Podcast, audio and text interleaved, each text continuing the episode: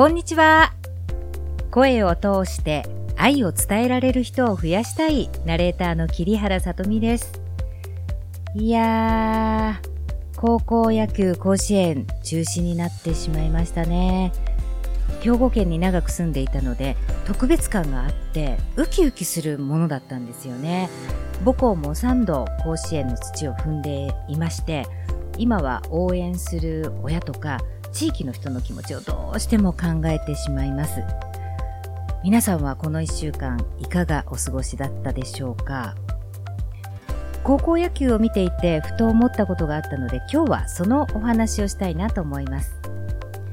私は以前朝日放送系列の夏の高校野球中継エンディングテーマを歌っていたシンガーソングライターの西浦達夫さんと一緒に番組をしていたことがあるんですね。西浦さん、高校球児を丁寧に取材して光より影をしっかり見つめて作曲されていたんですね。なぜそういった歌詞になるんですかとある時質問をしたら、光がなくては影もできないんだけれど、影を知っているものは光の温かさを何十倍もありがたく感じることができるんだ。僕はそれを知ってとても感動して、影を歩む時に流す涙や土まみれのユニフォーム、それから応援している人の声を記憶したかったんだっておっしゃったんですね。未だに忘れることができません。西浦さん、エンディングを25年間担当されました。よくおっしゃっていたのが、彼らの素晴らしい歩みに恥じない歌にしたいから魂込めていますっていう言葉なんですね。西浦さんの歌詞、よかったら検索してみてください。メルマガにもリンクを貼っておきますね。さて、今日のテーマの前に高校野球や西浦さんのお話をさせていただきました。甲子園で頂点に立った球児がプロになるとも限らない。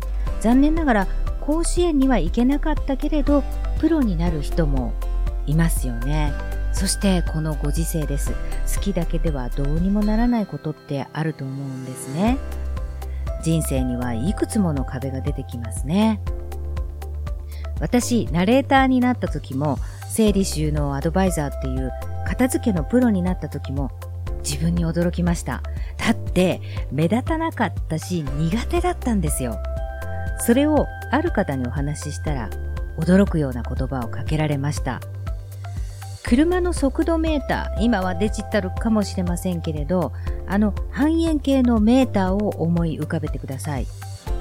0、ちょうど左側に針がある時ですね。0に当たるところが嫌いの部分。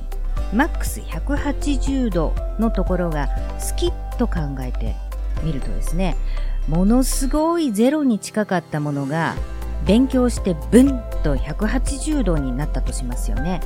まあまあ好きよりも勢いがあるので180をぶっちぎってくるっと回転したら360度です。あれれれれ、嫌いのゼロに戻っちゃった。つまり好きと嫌いは相反するようで似ていて回転するもんなんだよ。嫌いや苦手な人ほどぐーんと針が触れるんだよ。うわー、すごい発見だなって驚いてしまいました。そっか、嫌い苦手と思っていたけれどそうじゃなかった。それからというもの、ナレーションも片付けも苦手なところから目を背けないようにして針を思いっきりブンと触れさせようと思うようになったんですね。だから皆さんに言いたいんです。嫌い苦手は回転できます。良い方向に反転できる。これを聞いていらっしゃる皆さん、とっても真面目な方だと思うんです。一生懸命に取り組んでいるけれどなかなか成果が見えないって思うこともあるかもしれませんよね。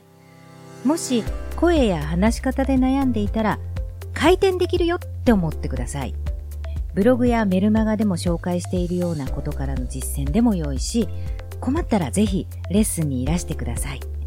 私たちプロは悩んでいる本当の理由を見つめてお伝えすることが可能です。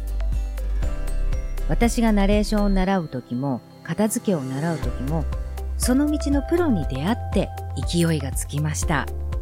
あ、そうそう、西浦さん、生放送はいつも緊張するって話しておられたんですね。私もですって笑いながら、そんな風に見えないとお互い言い合ってました。緊張するのにコンサートホールや生放送に立っている。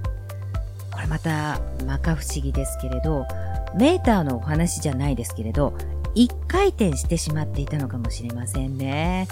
かなり楽しんだ思い出ばかりです。このメルマガを書いている前後にですね、学校の先生が最後の授業の時に泣いていたんだよと息子から聞きました。通常のことができないというもどかしさ、痛いほど伝わってきて、私も思わずうるっと来てしまいました。でもこの試練をちょっとしたチャンスと捉えることも大事だなって思ったんです。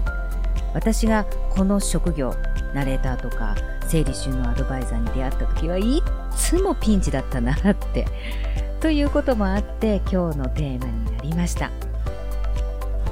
本日は好きと嫌いを回転させろというお話でした。お読みいただきお聞きいただきありがとうございました。また次回も元気にお会いしましょう。